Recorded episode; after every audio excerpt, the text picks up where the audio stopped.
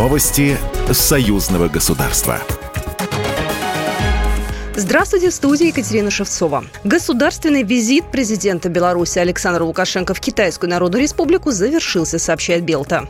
Александр Лукашенко и Си Цзиньпин приняли совместное заявление о дальнейшем развитии образцовых отношений всепогодного и всестороннего стратегического партнерства Беларуси и Китайской Народной Республики в новую эпоху. Официальный Минск подтвердил поддержку инициатив Пекина в области международной безопасности и развития. В рамках официальных переговоров президента Беларуси с председателем КНР и высшими должностными лицами Китая был обсужден широкий комплекс вопросов дальнейшего развития белорусско-китайского сотрудничества, наполнения практическим содержанием нового уровня белорусской китайских отношений.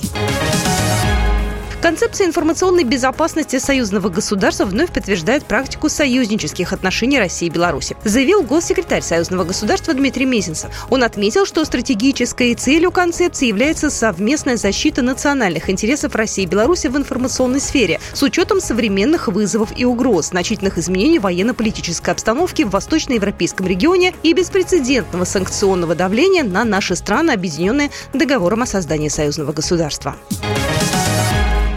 Беларусь хочет построить свой терминал или порт в Мурманской области. Сейчас изучают вопросы выбора территории для строительства и какие грузы Беларусь может там переваливать. Об этом сообщил министр транспорта и коммуникации республики Алексей Авраменко. Он отметил, что будут вырабатываться стратегические решения по размещению строительства объекта. Решение будет принято в этом году.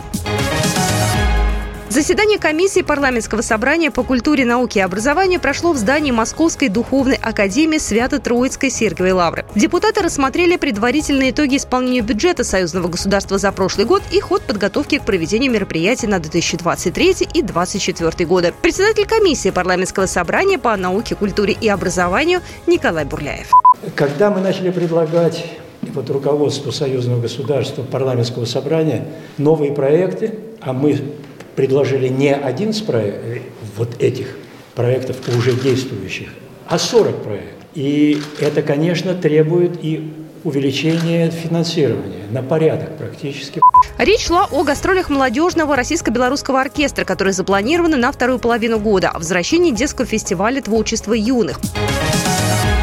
Запущено прямое регулярное сообщение между Нижним Новгородом и Минском, передает Белта. В национальном аэропорту Минск прошла встреча первого рейса из Нижнего Новгорода. Рейсы будут выполняться два раза в неделю по четвергам и воскресеньям авиакомпании Nordwind Airlines совместно с авиакомпанией ИКАР. Программа произведена по заказу телерадиовещательной организации Союзного государства. Новости Союзного государства.